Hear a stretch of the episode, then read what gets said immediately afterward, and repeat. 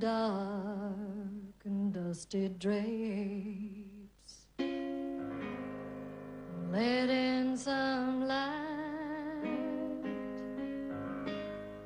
Tell the bellboy come get my trunk. Cause I'm leaving here. Hey, everybody, and welcome back to a new episode of Meryl Streep in the movies with Zachary Scott Johnson and Meryl McNally. How are you, Meryl McNally? I'm excellent. How are you, Zach? I'm good. Before we dive in, uh, congratulations on making it to our 50th review. Woo-hoo! Way to go, us. Oh, It's been a while. it's been a while. When, when did we? Right. We, we recorded the first in 2016 and it went awry. Yeah. Right. Do I have Yeah. the year? Yeah. Yes, for anybody who doesn't know, because maybe I've never shared this, we recorded a pilot episode. And if I remember correctly, then I had to go to you and say it didn't record. Like Yeah. th- we had talked for like an hour two hours, something like that. And I said, Meryl, none of it's there. and yet you were willing to do this podcast with me anyway. I know. And it took us a year to re record. And Yep. then we ended up recording right before the Golden Globes where Meryl Streep Kind of went, Trump the what for. yeah, yeah, which was great. And um, we we were just discussing how the quality of our audio has improved pretty steadily since then. And we I, I just want to acknowledge that those first few episodes are terrible. I mean, like unlistenable. I, I'm surprised anybody does listen to those first ones. And I'm just so surprised that nobody has ever complained and still given us good ratings. Thank you. Thank you. Very much appreciated. Yeah, absolutely. Um, we're here to talk about Meryl Streep's third Oscar winning, The Iron Lady, which is a really unique one to talk about for the 50th episode. But before we dive in, as always, let's talk about some other stuff. And I will put a timestamp in for if you want to skip all of this. I don't know why you would, but if you want to skip all this and go right to The Iron Lady, I will put a timestamp in the show notes so you can skip over us chattering away on other things. But um, what have you seen in the meantime? I've seen three doozies in a row Okay. and in the movie theater, which is very unusual post pandemic. But I saw everything everywhere all at once. I don't think we've talked since I've seen that, right? Nope, definitely not. Northman Oh, okay. And then Top Gun Maverick. I have also seen Top Gun Maverick. Can't wait to talk about it. But you go talk about talk about all of them. Have you seen the other two? No. I've not seen the other two. I gotta say, these three movies in a row really hit it out of the ballpark. Like they were just they like every single one of them is so maximalist. Yeah. like, you just like the point is going in and getting sort of bombarded by sensory overload and and bonkers things. And um, it's been a delight. I've had a delightful movie going experience in the last few months since we spoke. Um, and I highly recommend all three. The Northman is bonkers. Listen, they're all bonkers in a really unique way. Yep. um, okay, I'll go in chronological order. Um, Everything Everywhere All at Once is a joy. I recommend it to everyone. I recommend seeing it in the movie theater because of its scope. And uh, Michelle Yeoh is uh, just magnificent. It's a true comeback for um, the kid from the Goonies and Indiana Jones. But anyway, he's Data in the Goonies. Have you ever seen? Oh, yeah. Yeah, Data. Okay. Yeah. So anyway, it's the true comeback for for Data from the Goonies, who went eh, behind the camera as he got older, because you know, as we all know, Hollywood is famously terrible at at providing opportunities to Asian American actors, and um, obviously, there's been an increase in visibility in projects, and he plays uh, Michelle Yeoh's husband, and he's just the heart of the movie. He's absolutely wonderful. Go see it. Everybody in it's wonderful. I've been excited to see it. I've been wanting to see it by the time um, you know, it kind of word. I can't remember the last time there was like a word of mouth movie like that one, where everybody who's seen it has been like, "You've got to experience this in the theater." You know, by the time the word of mouth got to me, um, it had left theaters, which is too bad because I really would have liked to have that like fully immersive experience of like in the theater, you know? Yeah. Yeah. It was, it was, um, it was worth it. I really enjoyed it. The, the Northman, uh, wow. Um, it's Hamlet, sort of taken back to its roots um, in the sort of Viking era. It's um, Robert Eggers who mm-hmm. did The Lighthouse with um, Willem Dafoe. Yeah, Willem Dafoe. I'm not remembering names today, guys. Sorry. Yeah, I'm just like that. I also recommend it. It's a weird trippy experience, though. You will feel like you've taken drugs. it's Alexander Skarsgård, sort of at his at peak Alexander Skarsgård. Sure. Um, but also totally worth seeing. It's really unique filmmaking. I've been curious about that one too, although it seems a little like I don't know, it seems like Game of Thronesy to me, and that like I don't, it probably isn't, but. Well, I mean, I hear what you're saying because it's it's it's got a little bit of that vibe with with you know the way the game of thrones chose to like costume and and create sort of this medieval world it, it's got that vibe to it um he's very meticulous about historical accuracy mm. and and um i would say also sort of diving into otherworldly or spiritual elements um and because viking culture was so wrapped up in its like its religion was part of its everyday life and everyday life was the religion you know there was that that crossover. He really digs into that a little bit. Um it, it's just bizarre. Like at one point in the beginning ethan hawke plays alexander skarsgård's father. Um it is the story of hamlet. Like there's no deviation. It's just set in sort of viking era. And um he, at like one point he takes his son to like the temple and they're doing this ritual and they are pretending to be dogs and i think the chat the only challenge for me in it is when you're watching really famous people mm-hmm. who are not necessarily lost into their character you know mm-hmm. watching ethan hawke crawl around and pretend that he's a dog is a little bit jarring i'm like yeah but you're ethan hawke like I, I, would have almost preferred to see somebody who was not famous in in sure. the role um to embrace it a little bit more. Um, but it, it's it's a fascinating watch for sure. It's a study. Yeah. and then top gun maverick. Let's talk about top gun maverick. Thought oh I, I mean how could you not love it? It was just it was so good. It was you know here's what here's what i kind of appreciated about it is like i don't know every once in a while and I, i'm not thinking of anything specific when i say this but you know when they kind of like bring back something or they reboot something or whatever it has a tendency to kind of take itself too seriously sometimes this one is not one of those like it knows exactly what it was supposed to be it was like the story could not have been more like you could write a one line synopsis pretty easily with that movie. You know what I mean? 100%. And I really appreciated that. Like there was a mission, that was what they were there to do. Like there were a couple like sort, you know, like obviously the Miles Teller stuff was, you know, a whole secondary story. There's a B story, there's even a C story with Jennifer Connelly and all of that. But like really truly like the action sequences are fantastic. Um, you know, it's just storytelling without trying to be too full of itself and like make you think too much. It is a very basic, like, here's what's happening. Watch some incredible visuals and uh, have a good time. I just, I did think it was interesting that they did not name who the enemy was in this movie. Did you think about that at all? Yeah, for sure. And like, they literally keep saying the enemy and don't say who it is. Yeah, they really don't. And you know, the first one, there, there's obviously some mention of MiGs in the first film mm-hmm. from 1986, and and you have an idea that it's Russia. But for the most part, you don't see any markings. You like the the enemies wearing all black. They really lean into that even more and remove any any identifying factors. Um, it didn't surprise me.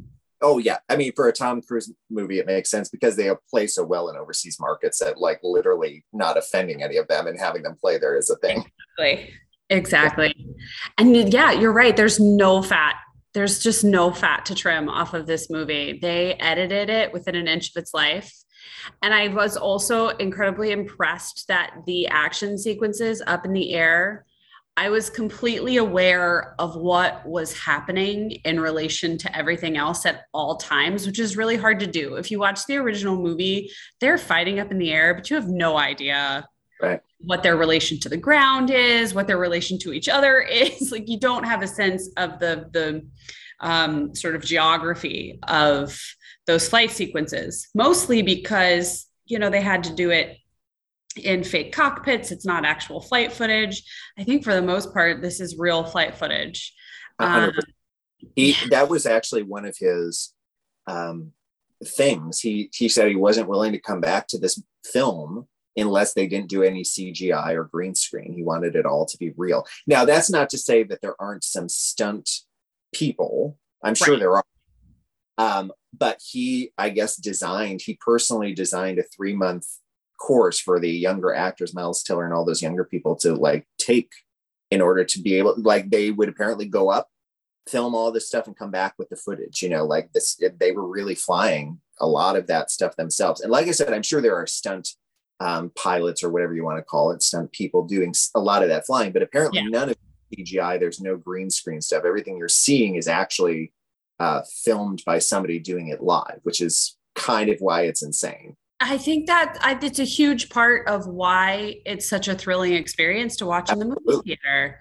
Yep. You're just it, it's not that it's the same, but it's a it's kind of like the difference between the original Jurassic Park and the newer Jurassic Parks.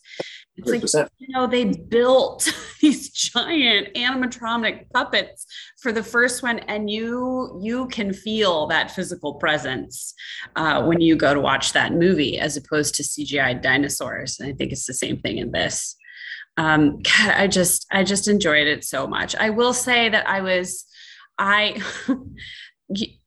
the first one is so beautifully homoerotic in ways that the actors are not even aware and i get a lot of joy out of it as as do many people and the second one is like completely void of it for yeah.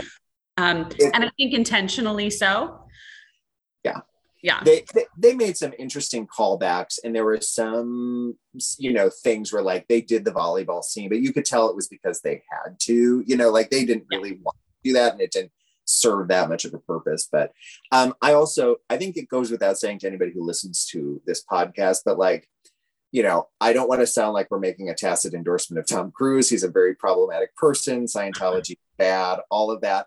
Um, I feel like there are also questions about this movie. There's a lot of rah rah kind of, you know. It's certainly a pro military movie. Right. And I don't, you know, I mean, it's very complicated.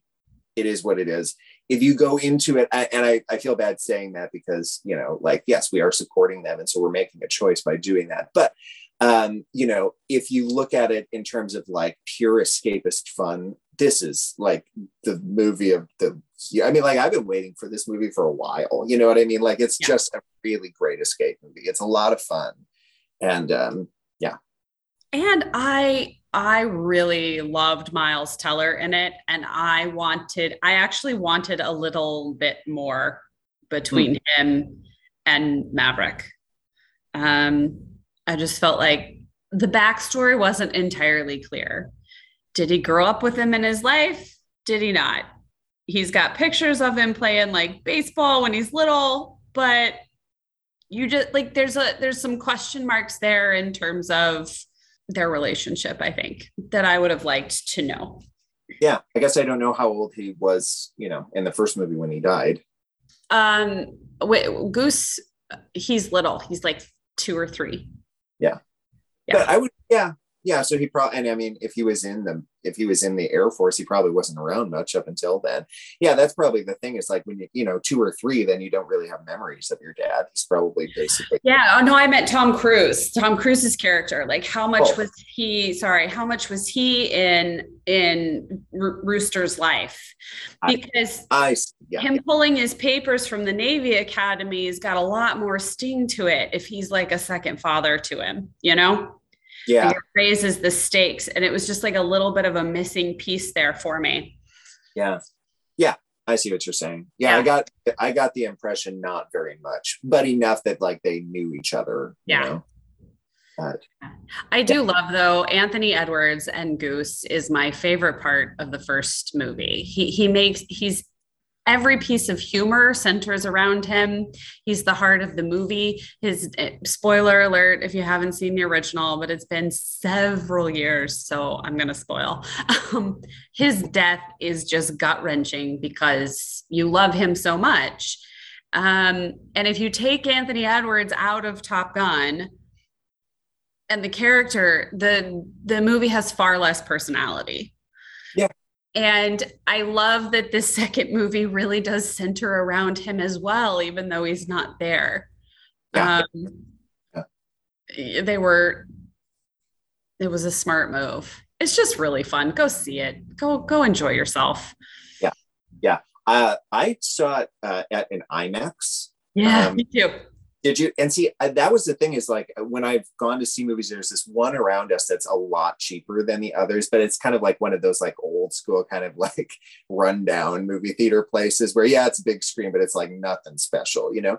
Um, but it's also cheap and, you know, um, and so I was like, no, for this one, we're going for a real one with IMAX. And I'm sort of glad I did, but also IMAX is not what I remember it being, or at least the IMAX I went to was not like this kind of shockingly amazing experience. Like I remember IMAX being a whole like, oh my God, this is the most incredible thing I've ever seen. And I did not have that experience with this.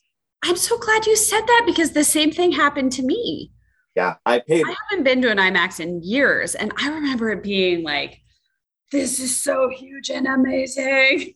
Uh, it felt like just like a slightly bigger movie screen. It did not seem that impressive to me. And it's a lot, lot, lot more money. I mean, I paid uh like three times as much, I think even more than that, three times as much of what the like, sh- you know, rundown theater would be. And I was like, this is not worth that. You know, that Yeah, I agree. I and I know I know they use a special camera to be able to put it on IMAX. It's supposed to improve the quality. I think we're so used to watching, like we have such great screen quality at home now too. Right.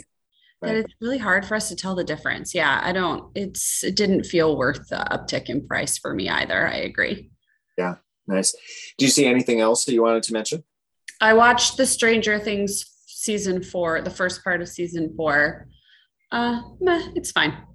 Um, that's really all there is to say about that. What else? Oh, I was very, very excited for the Conversations with Friends adaptation on Hulu of the Sarah Rooney book. Mhm. I'm a huge Sarah Rooney fan. I Conversations with Friends is my favorite book of hers. They did a great job adapting normal people, so I was quite hopeful. It was not great. so that was kind of sad. But that's it really. I mean, I say that's it. Three movies, two TV shows. It's not bad.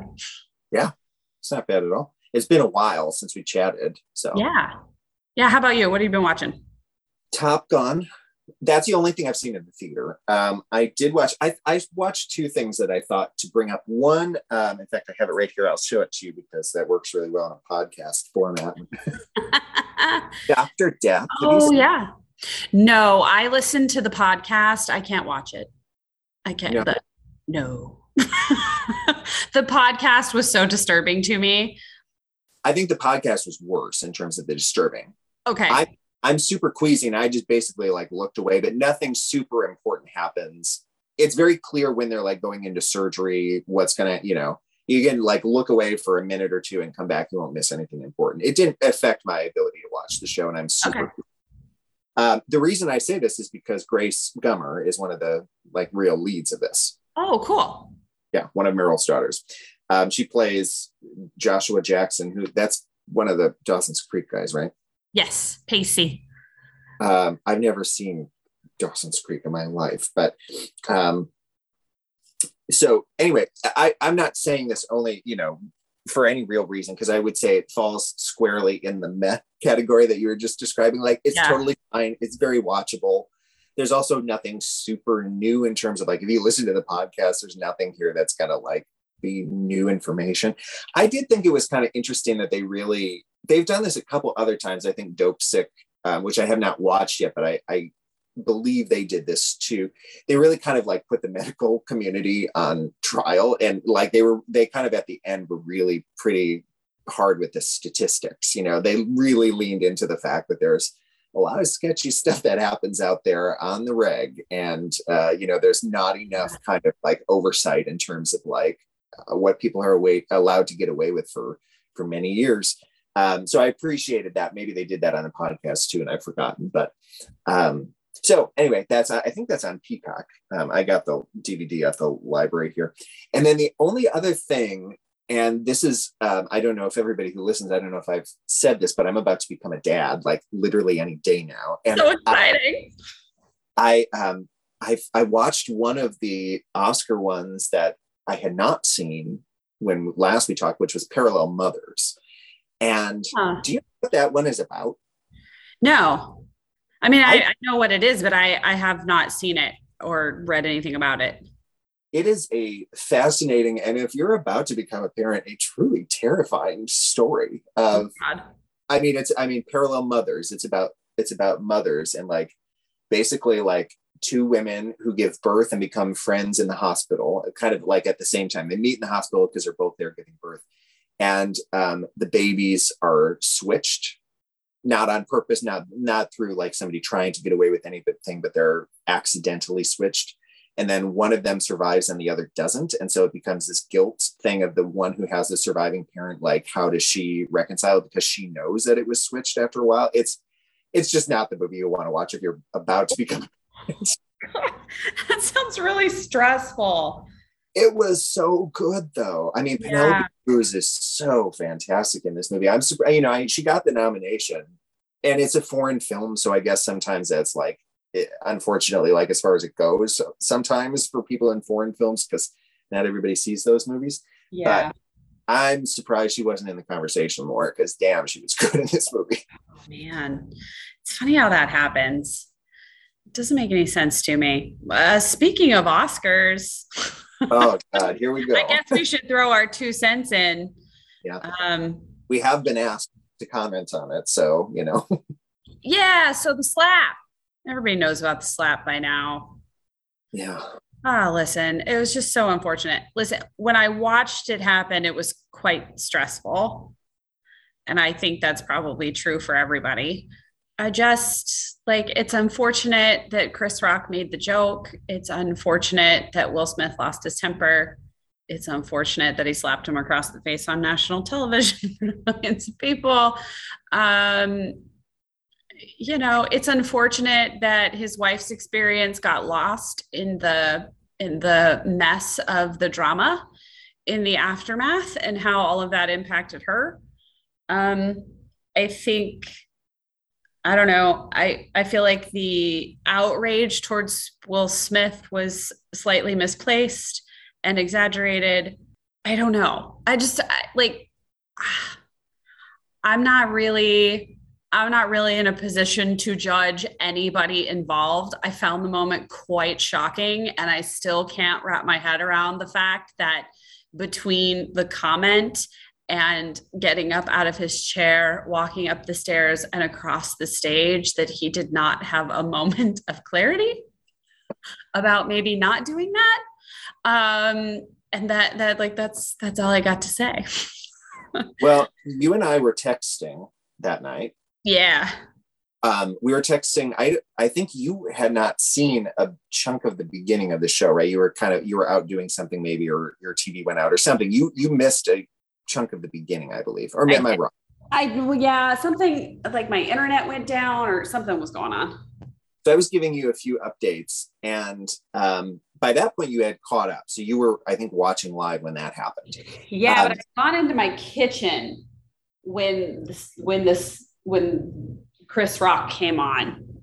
And and everything kind of stopped and I heard the silence. And that's right. what brought me back into the living room to look at the TV. Yeah.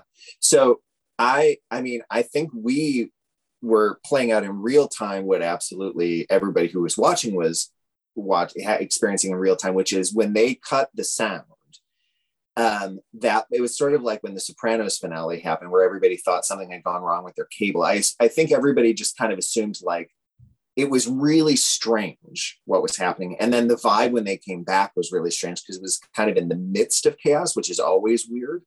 Um, and so there was a good amount of just figuring out was that a bit? Did this really happen? Was it for real? Did he? I mean, it wasn't even really clear if he had hit him, to tell you the truth. No. It, it was sort of like, what did he go up there and scream at him? Like, what just happened, kind of thing. And I mean, I, as we now know, there are people in the room who didn't know what was happening. And there, I mean, like, I think everybody there, nobody knew what was happening because it was the craziest shit I've ever seen happen on television. I mean, I honestly can't remember anything like that happening ever before. Yeah. That was insane. It was bonkers. I mean, to have somebody who is, I, I mean, you know, I guess we don't need to rehash this. It's been rehashed so much, but I just, to reiterate this idea that somebody who is like it was so clearly his year you know it was so clearly his moment something that was going to be significant. So, you know somebody who'd been there at the party a few times but had never been given that crown before. And it was so clearly his time. And to so shortly before that have a moment where you i mean like it seemed intentional that he blew his life up to me. That's what i keep coming back to is like he made a choice in that moment. And i don't that you're right. Like i think any rational human being would have that moment where they decide to do it or they decide not to do it on that walk up. It wasn't a he wasn't immediately in front of him where it was like just reaching out and doing it. He there were several seconds. Yeah. And um i just it felt like somebody who was sabotaging it. And i feel like there's a lot going on. I mean a lot of people have analyzed what might be going on with him um, and you know interviews that have come out since you know that david letterman interview that he did it's just surreal how somebody would really blow everything up. And it feels kind of intentional to me as crazy as that sounds. It feels like somebody who just he talked about in that david letterman interview which was released after the oscars thing but was uh hap- you know was recorded much before it okay had this he had this vision of his of his career being taken from him. And it was almost like he was manifesting that to happen. Like he was like blowing it all up himself in this really strange way. Just so odd and so sad. I mean like we can't even you and i are not the right people to talk about how sad it is that it happened to be two men of color. Like you know like there's just layers to this that were really there really are. I mean, Chris Rock did a documentary on on hair. For, yeah. For for black women. I mean, why make that it felt it felt a little personal. I don't know what went on behind closed doors. I think the hardest part for me was um, when he won the Oscar, you know, however many, an hour later, 30 minutes later, and went up um, you know, obviously he didn't have a speech prepared to address having just slapped somebody in the face on national television. But the, at least the first part of his speech was was filled with some pretty solid rationalization about how this role he played in King Richard was about protecting those little girls and the woman who um, played his wife and that he was just in protection mode and uh, I, I had a, I had a difficult time with that because nothing nothing really excuses that kind of violence. Um, and you know. he knows that. He's been you know he's he has been unbelievably uh, gracious and um, you know, not that that's miraculous or anything. I appreciate the way he's dealt with it in the aftermath. especially he's been he's been quite gracious when when people have gone overboard like the response has been so extreme i, th- I think he's at least outward facing he's handled it quite well after that um I just feel bad for everybody. I feel bad for everybody. I feel bad for Will Smith. I feel bad for Jada Pinkett Smith. I feel bad for Chris Rock. I feel bad for the Oscar producers. I feel bad for their publicists. Like it's just it sucks. The whole thing sucks. Yeah, I'm I'm mostly feeling I, am having a hard time still feeling that bad for Will Smith. I mean, he's the one who did this. Totally. Um, and again, I, I think the thing that is important to acknowledge is like, yeah, no, I mean, what what Chris Rock's that joke should not have been said, which I think he's acknowledged too. Um, and they were friends in some format. I mean, Jada and um, Chris Rock did voices in the Madagascar movies, and I know Chris Rock was on First of Bel Air. Like they all know each other. I don't know if they're friends necessarily, but um, he, I think he's made jokes in poor taste towards Jada Pinkett Smith before. So yes. there's definitely a history there. Well, he hosted the Oscars the year that um, that Will Smith wasn't nominated for concussion. And so Jada Pinkett Smith very famously said she she was boycotting the Oscars that year. And he made this whole joke about uh, how can you boycott something that you weren't invited to, basically. He was like, that'd be like me. I, he made some joke about him like boycotting sex with Rihanna or something. You know what I mean? He's like, I, it wasn't an offer that was extended to me. I can't boycott something that it wasn't there. So I mean, there has been kind of some bad blood, I'm sure, between them. But he shouldn't have said it, and I certainly don't excuse that either. But I mean, he, I, I don't know. I feel like there were times when, like, I, I mean, the strangest thing about we really should stop talking about this, but you know, the strangest thing of all is like Will Smith laughed at the joke initially, and then he like when the camera cut away, something happened, and he turned and saw Jada's reaction and then like in an instant. I mean, that's what I mean is something was really strange about this whole thing. Yeah. You have to be so angry. Like your there, level of anger to override your awareness of of the cameras and the audience and the moment and the context. Right. Um, it's got to be so intense. I mean, I think that's the thing that I'm like, whoa, yeah. I also didn't appreciate the fact that he used that. I hate the fact that Denzel Washington, and I have so much respect for, was kind of used in that moment as well with that line about the devil gets you when they're, you know, when you're at the top or something like that.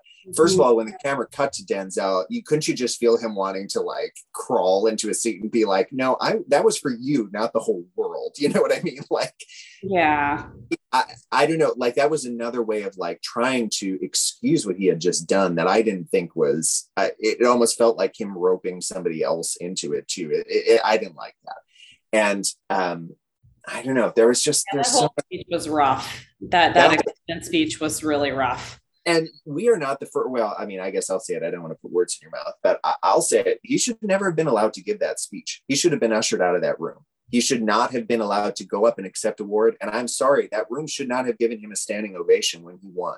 When something like that happens, I, I don't know. It's it, it just should not have happened like that. And There was there was something that happened on that stage and no matter what what he did was wrong. Like and as we've as we've seen since Dave Chappelle was attacked at one of his shows. You know like that's what that's what we're afraid of at this point is like you say it's okay to attack somebody a comedian telling a joke.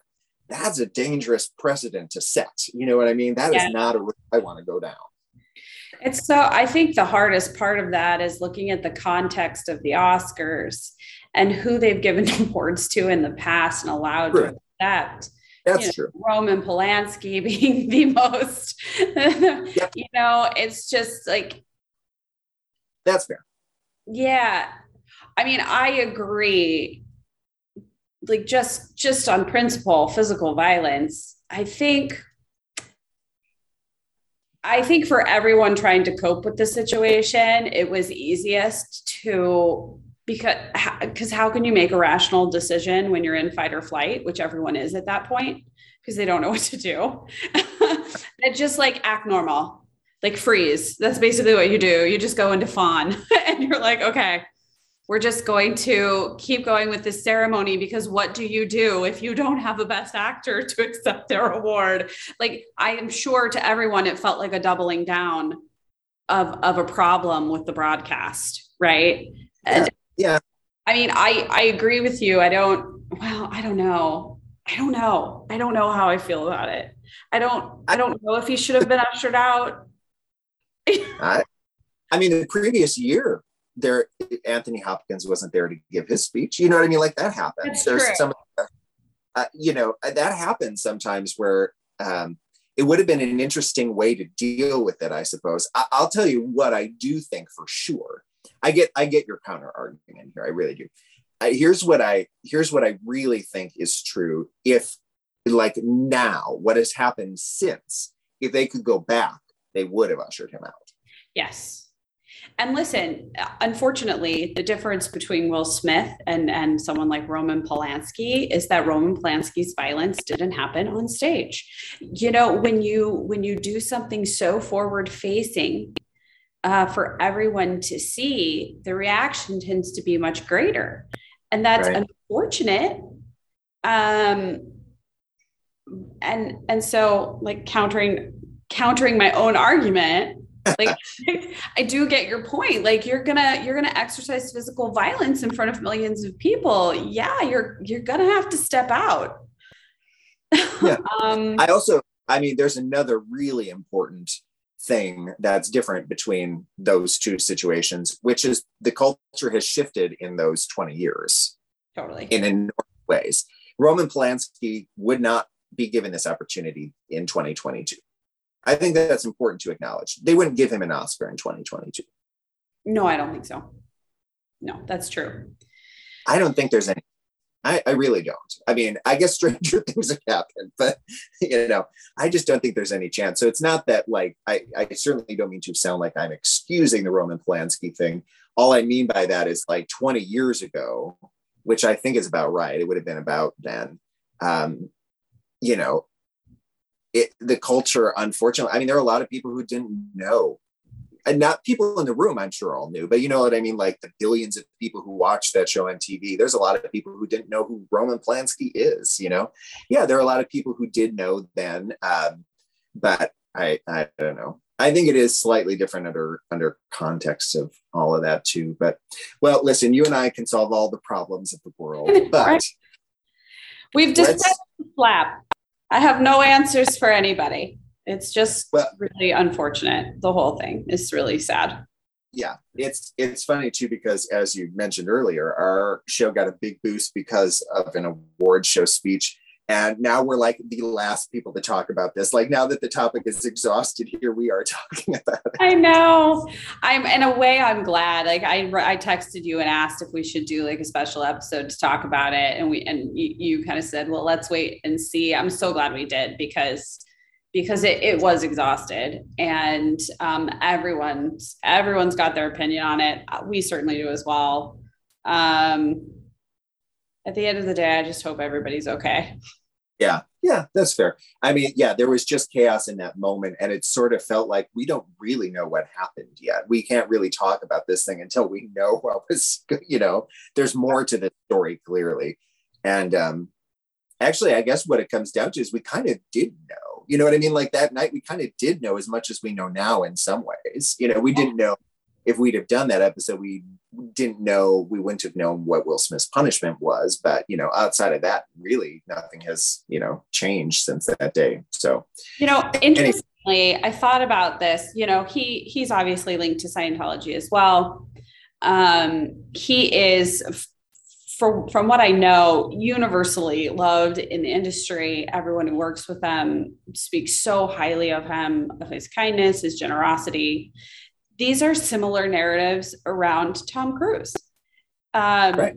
There's there's so much problematic about Scientology and his involvement in it. But if you speak to anyone who's worked with him on set, I mean, universally loved. I've never heard a bad word. And I'm just like, I'm curious, what would we have done if Tom Cruise had slapped somebody in the face? Like, I'm like, I think about that. I'm like, huh, this is interesting. Yeah. Food for thought. Well, shall we go on to our 50th review? Shall we do it? On to other sorts of world problems in the in the form of Margaret Thatcher's reign. Um, all right. Well, the Iron Lady is. Oh man, you know what? I don't have this pulled up. Um, I think it's from 2012. Does that sound right? Let me pull this up. Sure. We need a moment to gather our thoughts, or I need a moment to gather my thoughts. I usually have like some of that. is- 2011. Is it 2011? Yeah. You're right. All right. So, The Iron Lady from 2011, directed by Felita Lloyd. Is it Felita or Felida? Phyllida. I think. Phyllida. Yeah. It's great. I, I like that name. That's Yeah, a really cool name. Who would also direct um, the Mamma Mia movies as well. Um, it's a biopic about Margaret Thatcher that won Meryl Streep her third Academy Award.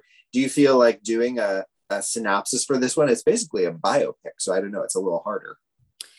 Yeah, I mean, the film begins with uh, Margaret as as a much older lady, um, having resigned as prime minister several years before her husband's passed away. She's really entering into uh, dementia.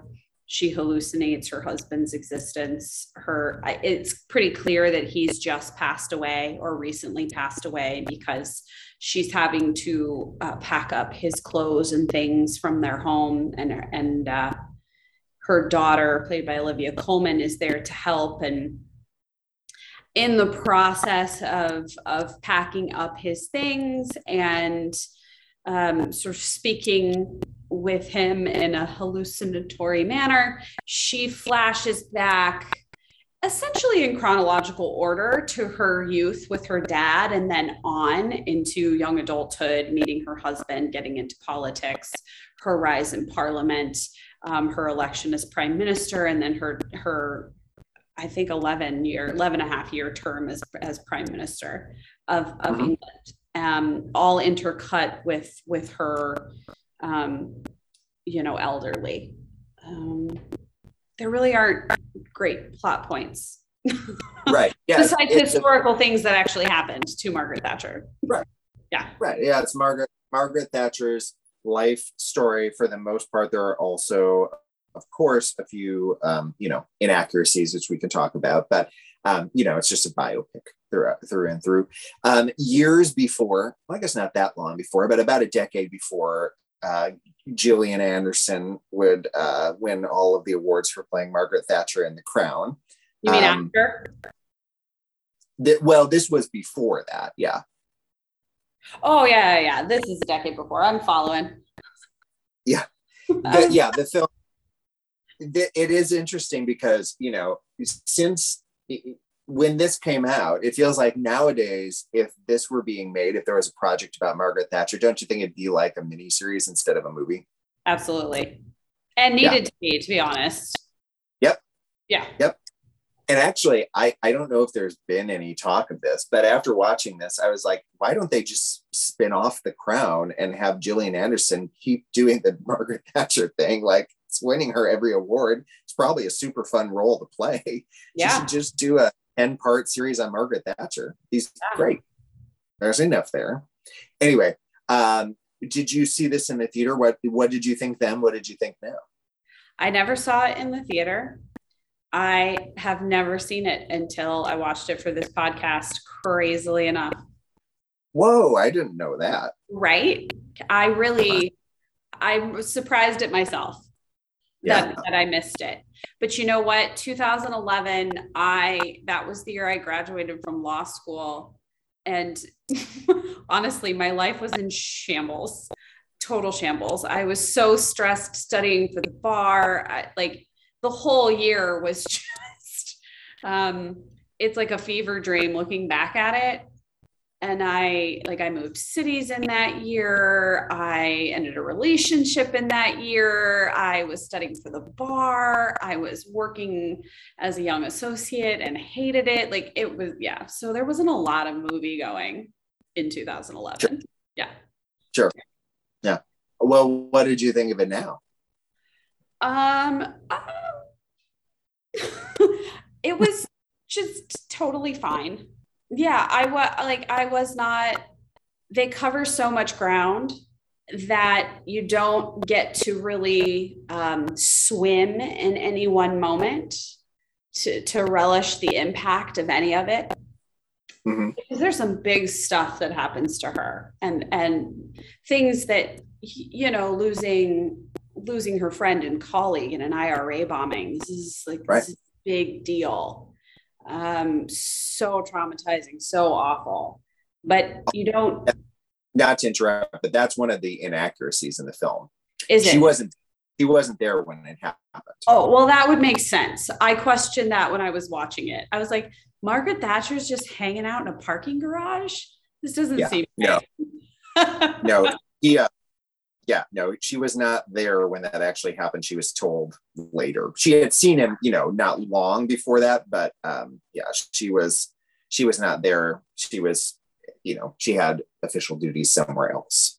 That, so that's what that irritates me even more because they were trying to give it emotional weight because they hadn't written a script in such a way that would give you the payoff you needed right? So so to stick her in there would make it more um, basically more emotional for the audience because they had not built the relationship between the two characters for his death to have impact on us otherwise. Sure. um, and so th- i think there are issues like that. Also when you continually flash between the past and and the present when she's um, really experiencing dementia those moments that are supposed to be in the present they're quite um, they're they're quite they're thoughtful right? And retrospective but it stalls the momentum of the film constantly. So you're flashing back and you're getting little bits of her history and then you're going back forward and it's just stalling the movie. And so hmm. i really didn't i just didn't emotionally engage much at all with the whole thing. But it could have been my headspace. I don't know. What do you think? I hear what you're saying. For me how that played out was well first of all i would say like in looking back at reviews Eh, that were again like when the movie first came out it's pretty unanimous in like i'll i'll sum it up in a sentence. So this is not like directly but this is i read so many reviews that were basically meryl streep is amazing. The movie's good you know like which it's basically not a bad movie. Right. It's just there. Right. It's totally say, yeah. Um i will say in in that it's interesting just as a counterpoint because I think I often kind of interpret things the same way. In fact, I feel like there was another movie that we did recently. It might have been um, what's the name? Evening. I think it was Evening that we were talking about that same thing. That the flashbacks going back and forth really kind of hurt. Um, I could be wrong, mm-hmm. but we talked about that with some recently. And yeah, so I think there's some there's there's a lot of instances in which that bothers me too. It didn't in this one because I think the way the movie's set up, like I kind of don't really care all that much what's happening. I just like watching her do her Margaret Thatcher thing, if that makes any sense. 100%. And it almost makes it better in that way because you see her doing the old lady Margaret Thatcher, then the young lady Margaret. Like the performance is, is like enhanced by that because you get to see how versatile she is in this role which is really the main selling point of this movie. you know, like I, that's how that's how I felt about it. Was like you just I would. This is first of all in my mind the best old lady uh, Meryl Streep acting that we've ever seen. Like she's so good in the old lady parts of this. You know, she's unbelievable. She's unbelievable. I have recently seen a couple stage performances in New York of actresses who have had to play um, older women, and or younger, right? So they have to play a teenager or they have to play um, like a 70, 80, 90 year old. it's atrocious. I don't know what happens. I don't know what happens in our psyche that allows us to not be able to tap into what it's like to be younger or older than we actually are. But it's definitely a gift, and not every actor has it. And she is really fantastic. Yep. She's so good. Yeah. it's it's a remarkable performance. It's and it's funny too because I feel like there there was a little bit of flack for her winning that Oscar for two reasons. One, she already had two, and so it was that whole thing of like, does she really need another one? Which actually she references in her speech. Um, the second one was this was the year that she was nominated against Viola Davis for The Help, which was like kind of the perceived front runner in a lot of ways. Now, The Help has also not aged particularly well. Oh, and even Viola Davis has come out and said that she really regrets making the film. Right, right. So I, but at the time, I Yeah. feel like there were a lot of people that thought it was Viola Davis who was going to win that. Um, I can rem- I know um, Glenn Close was nominated for Albert Nobbs, which just not enough people saw. Rooney Mara was up for um, the, uh, I think it was the girl with the dragon t- dragon tattoo, but I could be wrong. I think that's about right. And I think I think the other nominee for the Oscars was Michelle Williams for My Week with Marilyn. I think for the Golden Globe, which Meryl also won, I think it was Tilda Swinton instead of Michelle Williams. But um, you know, it was just a, a year where it wasn't the heaviest competition. Glenn Close is amazing. Having her win for Albert Nobbs is, you know, kind of meh. Um, you know, Michelle Williams certainly deserves an Oscar. My Week with Marilyn is fine, but it's also not like the best work she's ever done. You know what I mean? It's just a year in which it wasn't probably um, a lot of people's kind of peak work, um, at least in terms of the nominated um, you know nominated films from that year so i think it makes a lot of sense that she won this award i, I like she was just so good in this movie I she really was She she really was. It's it's it's a really astounding performance. yeah and um yeah there are there are a number of things that kind of are slightly problematic but again i feel like every review is basically like in fact here i'm going to pull up a quote because i read one um that i thought was kind of interesting okay I, this is directly from wikipedia so i'm just reading this uh, this is a quote i'm not you know. It said Roger Ebert gave the film two stars out of four, praising Streep's performance, but lem- lamenting that she's all dressed up with nowhere to go in a film that cannot decide what it wants to say about Thatcher. Few people were neutral in their feelings about her, except the makers of this picture. That really resonated with me. Margaret Thatcher was like super controversial. And this film softens her. It's it's like I liked her more than I liked the real Margaret Thatcher. I mean, she's played by Meryl Streep, so it's hard not to. But also, like Meryl Streep didn't agree with the politics of Margaret Thatcher. You know what I mean? Like there were a lot of things that, and there were certainly she's not portrayed as being perfect necessarily, but I mean, like she's. It, I agree with basically what he said in that review. Like it's a very neutral film about somebody who was really not a neutral persona. Yeah, I do think it's one of the reasons why they like glaze over her her sort of trajectory in politics. It's very like fast points in history. I think the most they spend on anything is the the um the Falkland Islands issue. Um eh, I I I do think that those moments in the present when she's not prime minister and headed into dementia is a way of humanizing her and focusing on the human side of Margaret Thatcher as opposed to the political persona and her Mhm. political choices. That felt intentional to me because they just didn't know how to grapple with it. They- I mean, they do hit on it a little bit. Like you, you know, she's not loved for her economic policies, but then she is. And Right. then she's making bad decisions, and then she's making great decisions, and then she's making bad decisions again, and she's out. Yeah. But for context, like Margaret Thatcher's kids, like, you know, said they, I, oh, they kind of made it sound like they had never watched it, which Margaret Thatcher was still alive when this movie came out and also said she, you know, she probably did watch it. I mean, don't you assume they, of course, watch it, even if they say they don't? I would assume so, but maybe not. no, but who knows? but Margaret Thatcher apparently her her line was she said she never watches anything in which she's portrayed. You know, she doesn't watch those kind of portrayals. I guess I could see that, but I um, don't her think I kids- watched anything where I was portrayed. Not that I would be, but I don't. I uh, kids is a different story. I think if my mother was portrayed in something, I'd want to watch it. Well, they kind of slammed it and said, you know, it sounds like some far left fantasy.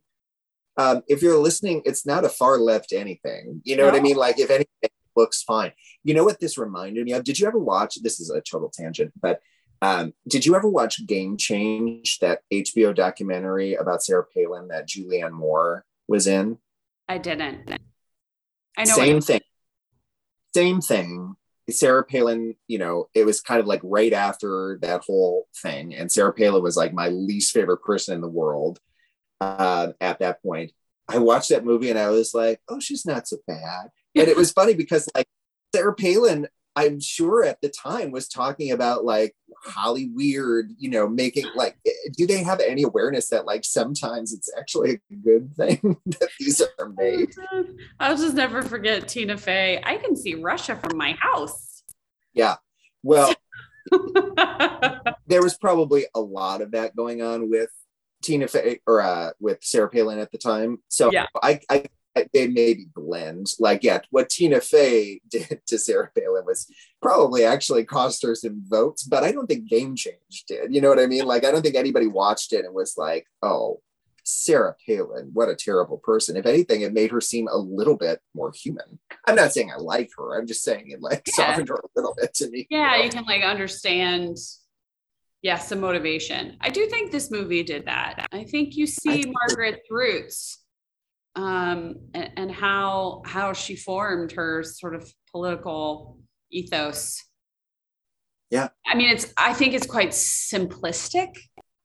I think overall the film is quite simplistic because there's some pretty heady political issues and and and problems that occurred during her reign that they were like, woo, let's just, we don't know how to handle this in one movie. Again, it needs to be a series. And so let's just dance right over that. And actually, you know, it would be interesting because there have been, again, I'm not thinking of anything specific. Maybe if I say it, you'll something will jog your brain. But I feel like there have been films made about like instead of trying to tackle somebody's entire administration or something, they tackle three days, like an important three days or whatever. That might have been a better choice here. Yeah, I, well, and there was there was enough focus on the on the um, on the islands that I felt like that issue in particular would have been a good one to focus on. Yeah. Yeah. I mean, the the fact that they were staying in that hotel that was bombed, I think it was a hotel, I forget that building that was bombed. Oh yeah, in Brighton. Which I think that happened. I think that's real. Um, you know, that in and of itself is interesting. That was like something that happened, and then you saw their facial reactions to it, and that's it. You know what I mean? Like they they were nearly killed in that. yeah, and and you don't see the emotional aftermath of those moments at all because right. you flash forward back to her. Yeah, it really does. It does take the punch out of the movie. Everything, uh, the, the tire just keeps getting deflated. You know. Yeah, yeah. Although now to to flip it because I quite I quite enjoy this movie to tell you the truth. Um, to flip it, I will also say this is a movie that uh, I clicked on the timer. I was like, oh, this feels like it's almost at the end, but it can't be. I, am at most halfway through. And it was like 15 minutes from the end. This movie flies by, at least for me. Like it, it's only an hour and 45 minutes long. Yeah. It's it's a super watchable movie. Super watchable. Very yeah, I, I really, no, no, no, not at all. And I mean, I, I, I think there's something to that too that kind of goes against what we've been arguing here, which is that you could go the other way with this. Like if it's turned into a series, there's a chance it would be boring instead of what it certainly is not, which is this film is not boring, like you said. So, you know, you could dive in and, and get in depth with some of these things, but how how relevant is a lot of it now? There's a lot of 80s, you know, politics and a lot of stuff that was relevant then. And it's it's interesting in a historical perspective, but um, you know, I, the stuff that is most unique, of course, is are like the gender issues of the time, the gender politics, and of course, she was a groundbreaker and, and a trailblazer in a lot of ways. Um, that that's another thing that was quite exaggerated in the film. There's a lot of scenes in which when she's arguing something, it's literally only men that are on the floor with her. And they said pretty consistently. And I also noticed there's like a color palette thing where all the men were in like black or gray suits, and she was wearing like a bright blue dress. Yeah. So it like really popped on screen. And um, in her administration, there was, I think it said something like between 19 and 41 women were always part of the floor there too. So it wasn't quite as black and white as it seemed in the film. Right. You know, there are moments. That's An interesting were, choice. Yeah, I thought so too. Like, are you, why? Like, is the point to make her look as if she's faced more adversity than she has? Because I don't think having other women in the room does that. I, I agree. It, so, uh, it's very interesting that the filmmakers felt like they needed to negate the existence of other women in order to make Margaret Thatcher's plight look harder. Right. I mean, I don't think there's any question that she had a lot on her plate. yeah. Yeah. I'm with you. Okay, let's talk about this. There are, we've talked about Meryl's performance. There are also three other actors in here. I mean, there are some great actors in this movie, but three people who I just think are incredible in this movie. Olivia Colman plays her daughter. There are so many. There, there was just like surprise after surprise since I've never oh. seen it. I'm looking at all these wonderful actors. It's so good. Jim Broadbent, who I think is incredible. I think he is so good, uh, is her husband. And Richard E. Grant has a small role as well. Um, I mean, like this movie. Now, granted, it was be- before Olivia Colman was like Olivia Colman, but you know, Right. She did get. Did you notice at the? I think it was actually the beginning, maybe. I can't remember if it was beginning credits or the end credits, but it said Meryl Streep, Jim Broadbent, and Olivia Colman, and then the title. So she was, you know, a big enough deal that she got the before the title thing. Yeah. Well, and Phoebe Waller Bridge is in there. Yep, that was another one I was seeing. Yep. Um, you know who I loved? I thought Alexandra Roach, who plays younger Margaret Thatcher, was quite good. Mm-hmm. I liked her and the and they did they really did a beautiful job with with costuming, hair and makeup. That's real. I mean, that's another shining star. And I remember when Meryl Streep won, I, I do believe she thanked her makeup yep. team and and hair team during her speech. I mean, it's it's pretty stellar. For I mean, you're thinking 11 11 years ago that yeah. it was just astounding what they did, how, how her face moves with those prosthetics. That's really challenging. Yep. And he, uh, he did win the best makeup Oscar that night as well. Yeah. Yeah. Those, those were the two, the two wins. I think, I think, I don't know if they do, they probably do best makeup at the Golden Globes. I think they won at the Golden Globes as well, but yeah. Yes. Roy Hell, I think is his name. Um, yeah. I'm not looking at it, but I think Um, oh wait, here we go. Yeah. Oh, two people. J. Roy Helland and Mark Coulier won for Best Makeup at the Academy Awards. Um, they won for Best Hair and Makeup at the BAFTAs. They're they're nominated for all of these things. I guess Golden Globes they either weren't nominated or maybe they don't have that category at the Golden Globes. I don't know. Um, and so Meryl won basically all, all the all the big ones except for the Screen Actors um, Guild Award, which Viola Davis won. But Meryl won the BAFTA, Golden Globe, and the Oscar for this. Um, Very well deserved. Yeah. Do you have favorite scenes in this film? I have two. One Meryl is not in. It's actually Alexandra Roach and um, the the man who plays her husband Young. Um, okay. Yeah. I know the actor by face, but I don't know his name. Um, when he asks her to marry him, and she kind of panics and says, I can't. This is me definitely paraphrasing. She was like, I'm I'm not gonna stay at home and be trapped and and only be your wife. like I want to do something with my life. And he's like, that's why I want to marry you. And I was like, this is I love that. Um, my favorite Meryl moment is when she uh, is forced to resign as prime minister and she's walking down um, an aisle. It's covered in rose petals. But anyway, there's a shot of her face and she's just overcome with emotion and has to bury it. And her husband is standing behind her and just says, you know, buck up. And she like gathers all of her strength and like goes out the door of Downing Street. That was my favorite moment. I was like, I was like, it's a lot. Hold it together. yeah, there's some there's some really really good scenes in this.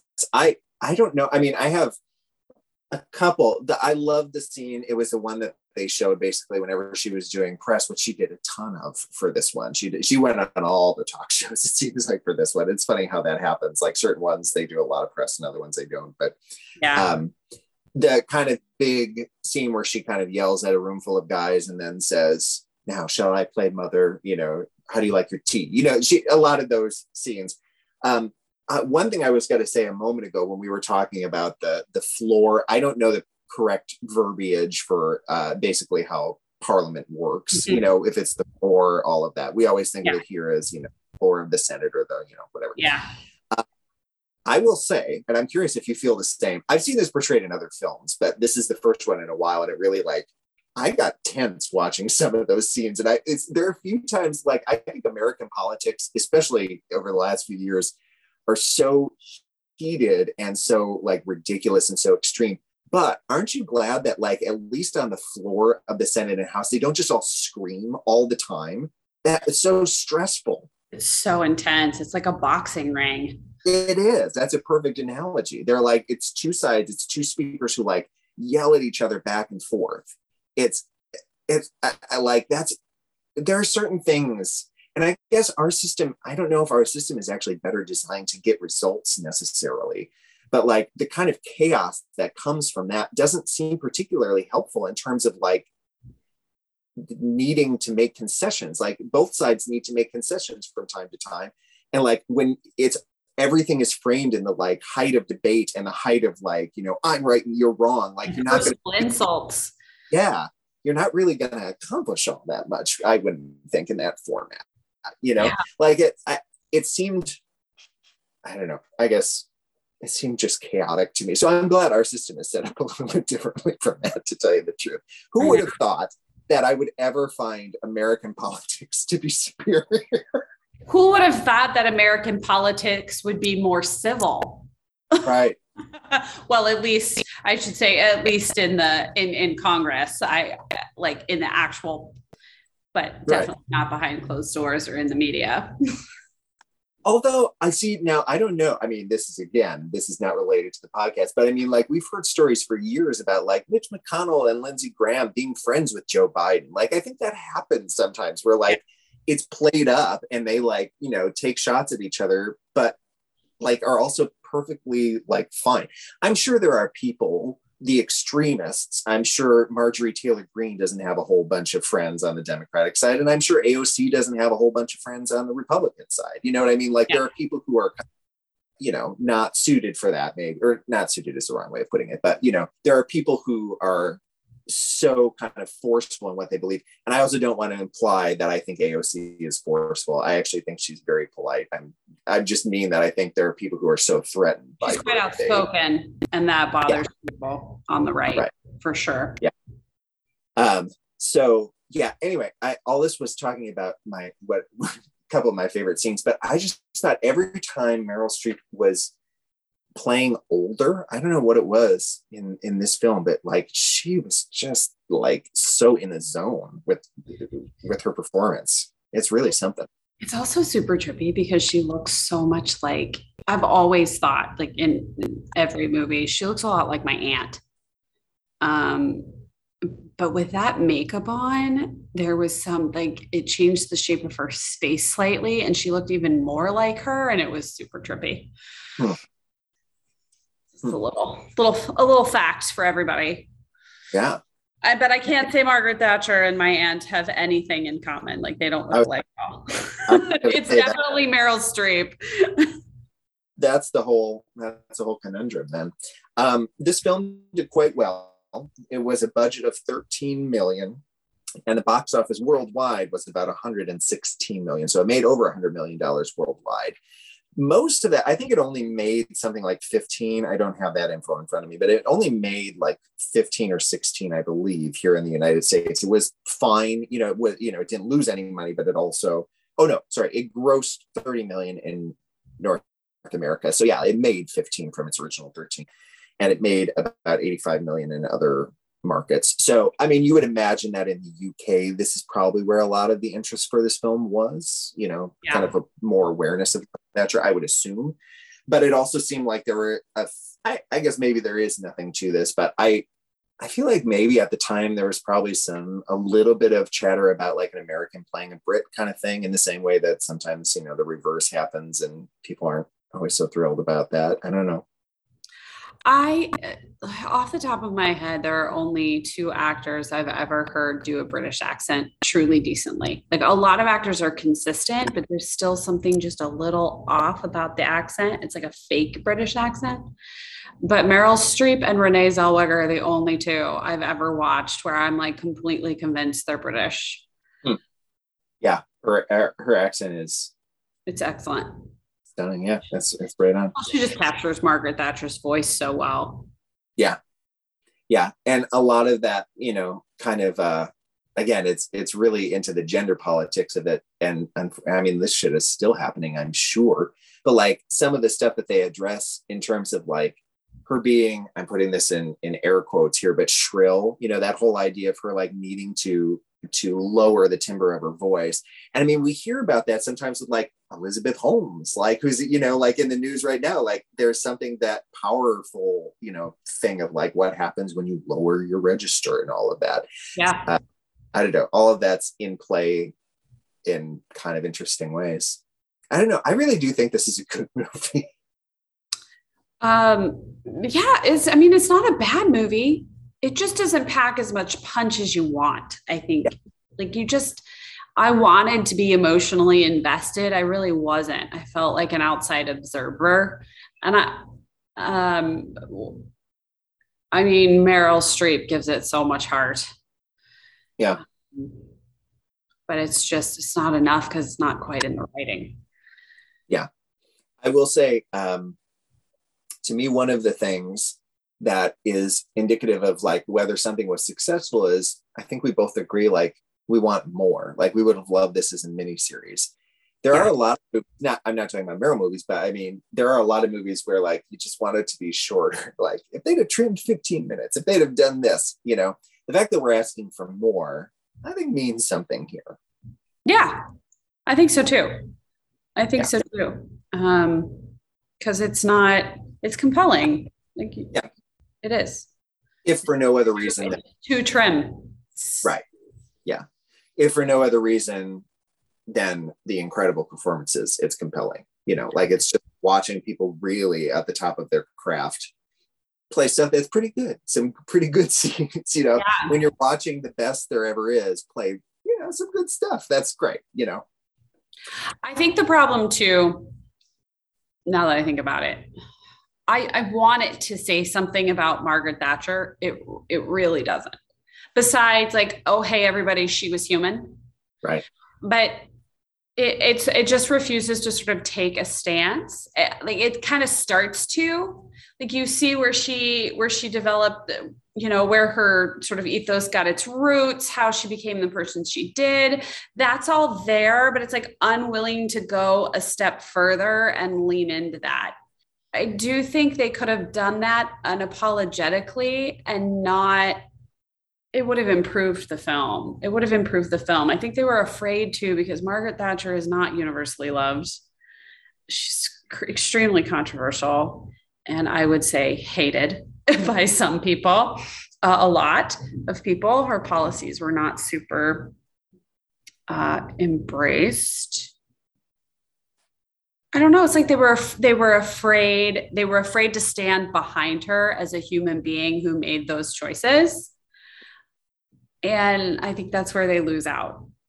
And what's funny is, I mean, this kind of brings us full circle because that's kind of where we started was talking about that very thing. And it's interesting too because the people who were going to hypothetically be offended by that take on it were also the ones who just apparently didn't see this movie anyway because they just assumed it was going to be that You know what I mean? Yeah. It's people who just were like, "Oh, that sounds like a far left bullshit thing," and nope, that's not what it was. Actually, They- this was interesting is that if you do that, if you lean into it and say, okay, let's take a position that that we have no judgment towards Margaret Thatcher whatsoever, and let's let's truly investigate why she believed these were the right choices for the country and dig into that. That is not saying you're pro Mar- Margaret Thatcher's policies. That's digging into the rationale as to why she did what she did and I don't know, I think it allows those of us who are more liberal leaning to have a better understanding of her choices. That doesn't necessarily make us love her or change our minds. Right. Right. Like, I don't I don't think it was going to have the impact they thought it was going to have if they did that. all right. So this film is at a 6.4 on IMDb, which has that's you know that's all right. That has it tied with Mamma Mia and The River Wild. So there's a lot of stuff above it. This is kind of you know in the bottom like two thirds of her uh, films. It's above like Hope Springs, Dancing at Lughnasa, Lions for Lambs, Prime, Before and After. So that seems about right. Yeah. Um, on Rotten Tomatoes, it is a 52%, and it's the only one of her movies uh, that's 52. So it's right in between Death Becomes Her and Prime on that one, which is, I don't know okay. what it is. Um, shall I read a one star review? To tell you the truth, I didn't find like any funny ones. There are people who are basically making a lot of similar points. Um, Okay. here, I'll just read a short one that's a little bit more riled up. This is from Jonathan Levine, UK. Disgraceful Hollywood money is financing a dog of a film, is the title. Awful characterization. How did this film get financed? The director, Phyllida Lloyd, in cahoots with the scriptwriter, led her days at Birmingham University in the late 70s, which is near British coal mines, the swore enemies of Thatcher, get in the way of directing this potentially rich subject. She somehow managed to totally ruin this film. Disgraceful, tasteless film, pandering to the liberal left of politics is the end result. Fortunately, Thatcher is bigger than this idiot director and scriptwriter. Rarely am I so moved to be furious enough to comment, and that's and that's such a bad portrayal by a politically motivated individual makes its way to Hollywood hype. I'm not sure that made sentence that made any sense, sir, but okay. Maybe I take back my previous comment about really leaning into Mark. a lot of a lot of these are making the points that we were, which is that yeah, Meryl's really good in this, but the script just kind of isn't. There's a lot of stuff that's a little bit off. One common thread that I'm noticing in these reviews too is they wish it would focus less on like this hypothetical relationship she may have had with her husband in this like dementia state and more on like stuff she actually did. Like if you're going to make a historical film, make it about, you know, like historical events rather than like, you know, surmising all of this. It stuff. almost felt like a way to do a movie about Margaret Thatcher that wasn't controversial. It's like, how can we let an actor really dig into this meaty role without blowing up the world? Right. but but then what's the point? Like, why do you make Yeah. it about a controversial figure? Why do you make a non-controversial movie about a controversial figure? Correct. It just like, yeah, it just didn't, it ran out of gas. It just didn't. Does this mean that in like 20 years they may make a totally middle of the road movie about Donald Trump? Oh my God. Is that possible? I hope not. Exactly. I mean, I can see how you could do it about like Reagan. I'm not sure. I'm not sure anybody could ever make a blase film about Donald Trump. Yeah. I don't know. That's just anyway. Let's hope not. Let's hope not. All right. Shall we go on to six degrees or movies we wish Meryl was in? Yeah. Do you want to do rankings first? Oh, thank you. Yes, absolutely. Because I mean, rankings. I had to like call that out because, guys, I did mine. I am not pushing it off to the next episode. Zach was very kindly reminded me that this is our 50th review and that I need to get on top of my shit. That's not what he said. He was very nice. but that I was, was like, like, you don't have to do it, but we kind of promise, you know, like if you're feeling it. I was like, yeah, I'll do it. Um, the problem is, is the last time I wrote wrote down my rankings, we were at 35 films. And then I have ranked since then in our episodes, but I've never written it down. Um, so I definitely had some research to do to figure it out, but I did. Let's hear it. Do you want to go through your lists? Let's just do, you want me to like read them in like the whole thing, all 50? I think so. Okay, I can do that. Um, now some are a little vague, and I had to caveat, like I had to, or disclaimer, I should say, I had to place a few with limited memory of the film. Suffragette being one. I honestly can't remember a thing about the film or her performance. Written by the same person who did The Iron Lady, by the way. Right. Um, so I just sort of tossed it in there. I have no idea. Meryl had a one really great scene in that movie. Right. So, okay. So, of Meryl's performances, I've got Sophie's Choice, The Post, which we have to revisit because I'm I'm lost as to why The Post remains at the top, but it really does. So it must have been like great. Oh, it's so good. Yeah. I'm not confused by that at all. Okay, good. Yeah. Okay, Sophie's Choice, The Post, Julie and Julia, A Cry in the Dark, Devil Wears Prada, Bridges of Madison County, Iron Lady. Postcards from the Edge, adaptation, Big Little Lies season two. That's my top 10. I'm very surprised Big Little Lies season two is in my top 10, but it is. It's in mine too. Awesome. Okay. So the next, let's see, the next 10 are Out of Africa, Kramer versus Kramer, The Hours, French Lieutenant's Woman, uh, Manchurian Candidate, River Wild, Mamma Mia 2, Plenty, maybe, uh, Florence Foster Jenkins, and Mamma Mia. Okay. Um, and then after that, I've got Silkwood, Let Them All Talk, Prime, Music of the Heart, Into the Woods, It's Complicated, Little Women, Heartburn, Deer, Deer Hunter, Death Becomes Her, Falling in Love, Prairie Home Companion, Ricki and the Flash, Doubt, Dancing at Lughnasa, Suffragette, because why not? First Do No Harm, She Devil, Evening, The Prom, The Laundromat, Ironweed, House of Spirits, Mary Poppins Returns, Defending Your Life, Manhattan, Before and After, Still of the Night, Julia, Don't Look Up, and The Homesman.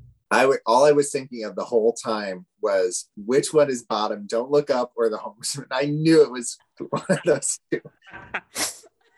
I was like, yeah, don't don't look way, way down there. Can, uh, I, can I comment one thing? Actually, two things really quickly, just on that. Um, one is the only real surprise I have in your list there is how low doubt is, to tell you the truth. I know it was accidental because it's so good. And honestly, I don't know. I honestly can't.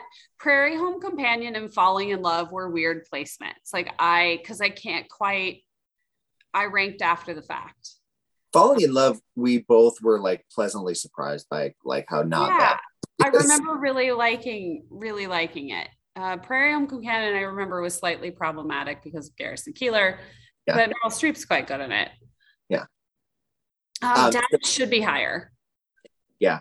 Well, I mean, you you do you. I would just that's one thing that's. I might move it because I feel like I like her performance in Doubt better than I like her performance in It's Complicated. Not that I dislike it, I love it, and yeah. Into the Woods. So I think Doubt's probably going to move up. I think that's a good. We're going to move Doubt the the only other thing I was going to say is one another thing we have in common here, which is that when I was doing my list, I was like, oh, you know, I was thinking of the Oscar thing because hypothetically, the ones she's won an Oscar for should be pretty high, or at least in our top ten. But neither of us has Kramer versus Kramer in our top 10. And I'm glad we're together on that. We have it just outside the top 10. We're both like 12, 13, somewhere in there. But, you know, she won an Oscar for that movie. We're saying there's like 10 better that she didn't win an Oscar for it. Although that's a pretty small part too. But anyway. yeah, I'm moving Doubt to number 14 after the hours. Okay. That's a huge um, jump. It's a huge jump because I I mean I remember her performance in Doubt. It is excellent. I'm I must have I wonder if I honestly I was probably reacting to the subject matter. I mean her character sure. is so intense. I may have kept her down on the list because, you know, blind spot. well, it's I think what we talked about with that one is it's not as much fun to see kind of like having no fun Meryl as it is to see like joyful Meryl. Exactly. Yeah. Exactly. So I I moved that. And I can go through the films as well if you want. Let's do it. Okay, we're gonna go all 50. I'm gonna like speed read, folks. So be prepared. The Hours still remains at number one. Little Women at number two. Uh, Sophie's Choice, Bridges of Madison County, Postcards from the Edge, Kramer versus Kramer, The Post, Adaptation, A Cry in the Dark. and I don't know why, but Florence Foster Jenkins sets at number 10. I feel like this is one we need to revisit. We're gonna- Yeah, we're gonna have to revisit that. I clearly had some sort of like great emotional response to it. Well, and see, mine, it's really low. We talked about that the last episode. I, I went through and I was like, why is Florence Foster Jenkins so low on mine? So it's really high on yours and really low on. Yeah, it's almost like I just didn't move it as we start to slot these things in because I, don't think. I mean, looking at her at her body of work as a whole, and and this is just the quality of film, right? Like how I like the film, but not necessarily Meryl. I'm not sure that that would land Right. top ten, but it's there for now.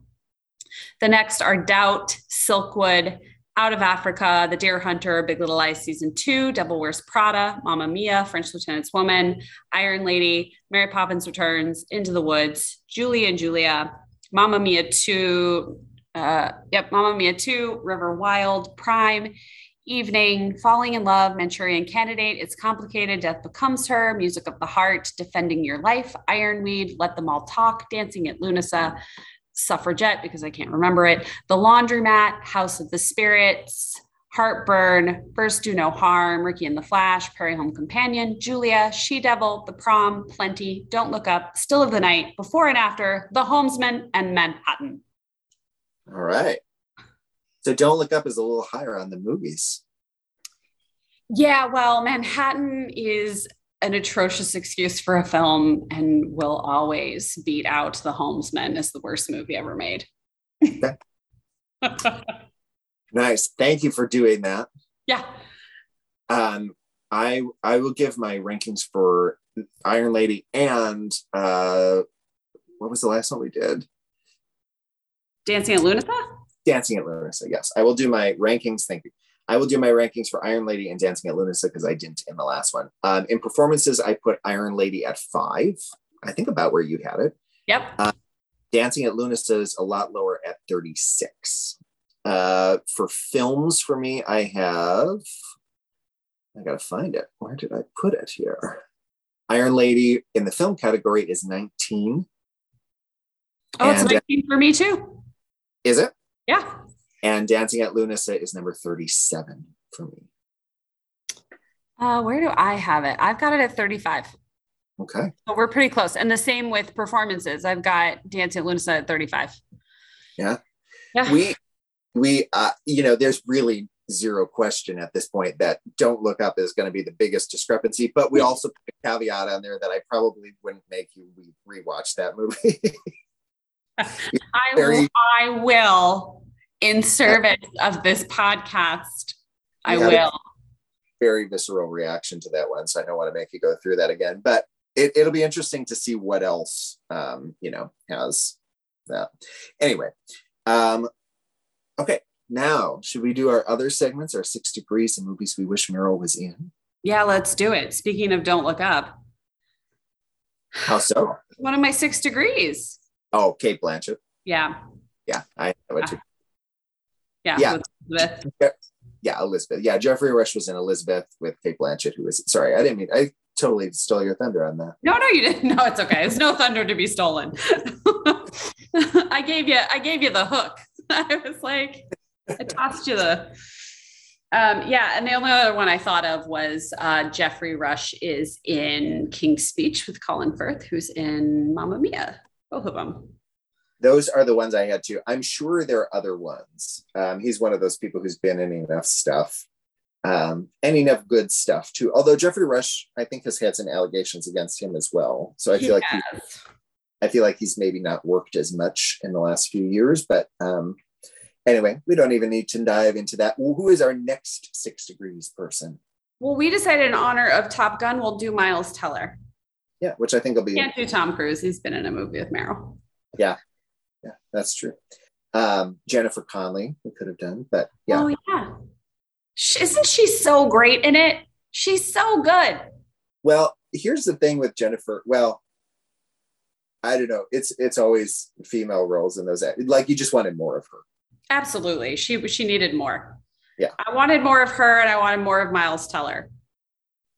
See, I didn't. I didn't necessarily feel the same way about. It. I thought Miles Teller was good, and I'm not complaining about that. But it is interesting to. I guess, yeah, you're right. I could see that, like another scene. Even just like a, just like you know what just even um even just a few more lines of dialogue in that scene where um he's asking him why he yeah like anything yeah i listen i wanted more of all of it i could have sat there for another half hour i am an unabashed fan of top gun the original and um, i would have been on board for it so maybe there will be a director's cut and i'm on board for that as well yeah that's um, there's got to be tons of footage. Doesn't this make you like cannot wait for the next Mission Impossible movies? There's two of them they've already got in the can. So you know they somebody leaked the trailer. Did oh, really? Somebody no. leaked the trailer, so they had to go ahead and officially release it. And then um, when I went to see Top Gun, they put the trailer in the theaters, so I got to watch the Mission Impossible. It looks excellent. I wow. am so excited. I did not know that they did. They definitely did not play the trailer for Mission Impossible at the one that I went to. Interesting. Yeah. I mean, there it's were, like eight months early, so yeah. it was definitely a leak. There are a lot of trailers before that movie, and that was not one of them. yeah, there were. We had a lot too.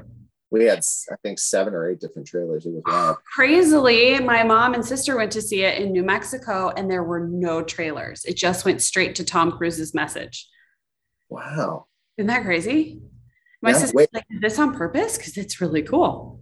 What was Tom Cruise's message? Oh, did you not see? Did was it not at the beginning of yours? He's like, we we put a lot of time and effort and love into this film. We're really excited. He's like sitting and talking to the camera. His hair is kind of shaggy. No. Like, enjoy the film. No. Oh, I wonder if it's a New York thing. No, because my sister had it in New Mexico. He's yeah there's like a like a um, interview message from him before the film and it's after that i think it's after that you see the the paramount stars go over the mountain with the music. No that was not part of it. Weird that there's like different trailers. I assumed like they sent it to the movie theaters as one package thing that like went to everybody exactly the same but apparently not. Weird. Yeah. Crazy. Yeah. Um movies we wish meryl was in. Do you have any? Oh, hmm. Oh God, I would have totally watched her in Top Gun. she could she could have been Maverick's mother. yeah, there you go. um, no, I don't know. I haven't I haven't given it any thought. Okay. How about you? I've got, I've got a cheater one because she could hypothetically do this. They just announced Jodie Foster is in the new uh, True Detective. Yeah and you know it's always like a two detective sort of situation i think her and meryl paired up. That'd be cool. I think i gave up on the true detective series after season two. Season one in retrospect is problematic. And speaking of somebody else who's had allegations cary fukunaga. Um, i don't know who that is. he's the director. He he oh. did he directed um the most recent James Bond film. The I know he did season one of True Detective. I'm not sure if he did season two. I don't think he did. Hmm. Um, the Jane Eyre with um, Michael Fassbender and Mia was uh, Maya Wasikowska, I think. Mm-hmm. Um, anyway, beautiful director, but has definitely had some huh. allegations made. We were we were uh, texting about how long it's been, and we talked about the people whose careers had been shattered since last we spoke. You know, he was one of them. I know who that is, but yeah, Frank Langella went down. Somebody else went down besides Will Smith. Um, Matthew Morrison just got yeah fired from So You Think You Can Dance. Um, although he is very adamantly defending himself, reading text messages like on on social media. He, he's out there. He's not joking around. So I'm curious to see how that plays around, plays out. Um, yeah, a lot of people. Somebody else got fired from a project. Oh, Bill Murray. Oh yeah, Bill Murray's a big one.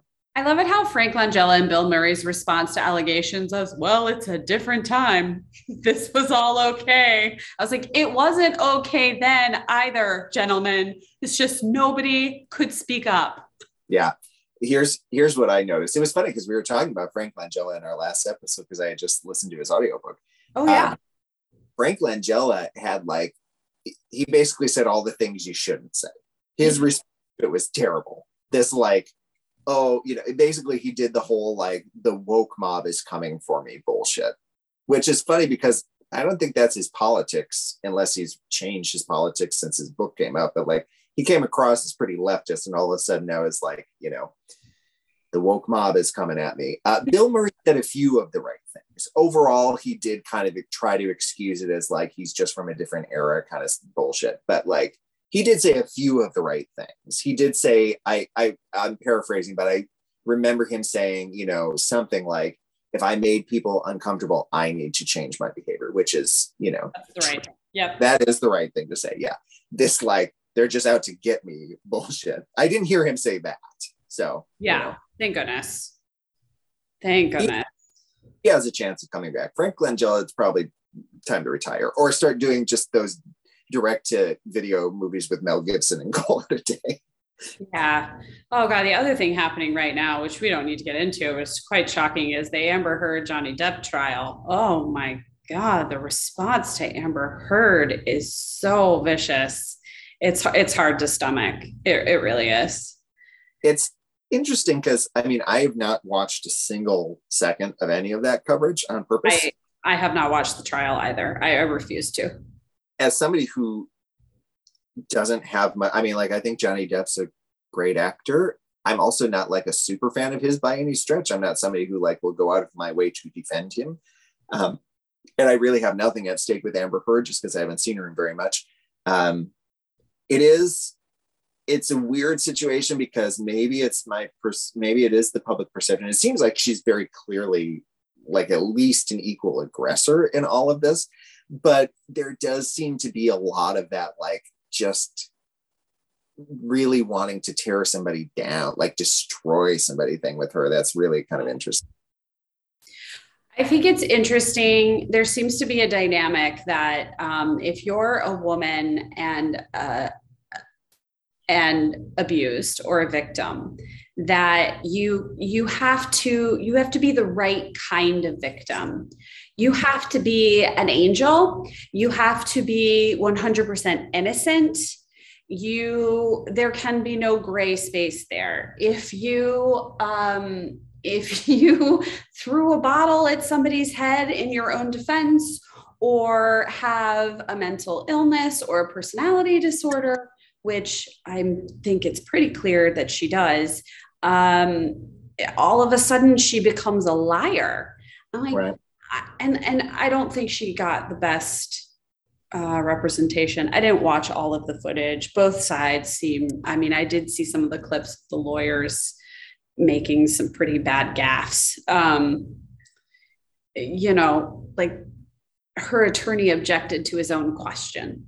It, it's a problem. Like, yeah, ask Johnny Depp a question on the stand and then objected to himself. Like, astounding. Wow. um, and so I just, it's just really hard to see that there's no, there's just, there's just no grace or patience given to her at all, or how the abuse she has suffered up to this date has formed her, her response and the way she behaves. And listen, they were, I mean, it's very clear that they were both abusive. Right. That's the thing is that doesn't make what she said not true. I feel like they just both came off as terrible people. And you got to wonder like, why, why go through this so publicly? Why go through this so publicly when you know that like neither one of you is going to come up off?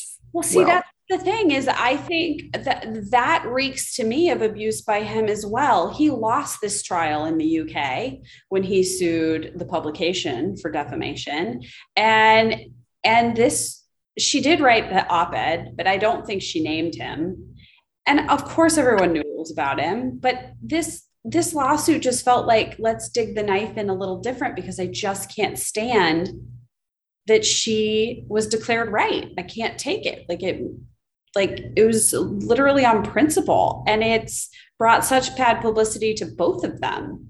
Yeah. Um and i hate that the headlines there are so many headlines out there that are like johnny depp won. So did she she countersued him for defamation and she won her case too so they hmm. both they both were awarded damages now he was awarded more but the headlines are so like people are just oh man, the Team Johnny thing. Oh, it just kills me. It just kills me how we're willing to watch people's mental illness and on display as entertainment. It really oh, makes me sick to my stomach. Yeah, it's it's I don't like where any of this is going. you know, anyway. like where we are as a no, I don't mean the conversation. in like where the oh yeah, yeah none of this is pleasant, you know, and it's it's it circles back to the to the uh, Will Smith thing because I saw a lot of that too. There's a lot of people out there trying to blame Jada Pinkett Smith, which I mean, I guess I kind of threw shade at her too because I was talking about like something happened in that moment based on her reaction. I don't know what happened, but like there's something there's something not quite right, and you know, there are women who like I don't know. I guess there is a scenario in which she could be the problem, but like what happened was between Will Smith and Chris Rock. Like, in what scenario are you trying to put this on Jada Pinkett Smith? You know, like what, there. Why is the the one woman who's like, I don't know, it just yeah. Yeah, it is it's crazy. It's crazy. I just I just I, my hope is that everyone just starts to have a little more grace for each other. You know, these are really difficult times. We're having, you know, oh God, so many shootings, school shootings, and everyone's so angry. The, the pandemic has just, and our politics has just really done a number. And I just would like us all to take a breath, a collective breath. Yeah. Yeah. Okay. Well, we invite you to do that now. Friends. Yes. Take 10 seconds, breathe in deeply. Yes. Um, thank you for listening, everybody. Thank you for sticking with us for 50 reviews plus some um, that you know tribute episodes and all sorts of fun stuff along the way we don't have that many left but we will we will be back to round them out you know we still have probably a year left in us at this point of you know by our rate we have a year or so of episodes probably but who knows um, and we can go forever on the tribute episodes but um, um, I'm so thankful to everyone who listens to this podcast. I, it is truly exciting, I think, for both of us. And but, but I get so excited when I see that we've had like 10,000 listeners on an episode because yeah.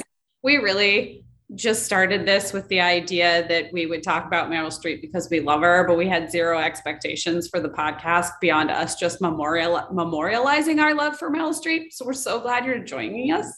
Yeah it, it's like anything else. We started it not knowing if anybody would care. Truly, not anybody would find this and listen to it. But um, yeah, it's great that people have, and it's great to hear from people. You can always write us Meryl Streep podcast at gmail.com. Um, yeah, so thank you for listening, and uh, we'll be back. We didn't say what the next movie is. I'm gonna do Marvin's Room. Yeah, which is kind of an underrated one. I think that's a pretty so good one. I'm excited. Yeah. I have not seen it in over 15 years. So it's a good one. It's a good one. All right. Well, thanks everybody. Thanks for listening, and we will be back soon. Bye. That's all.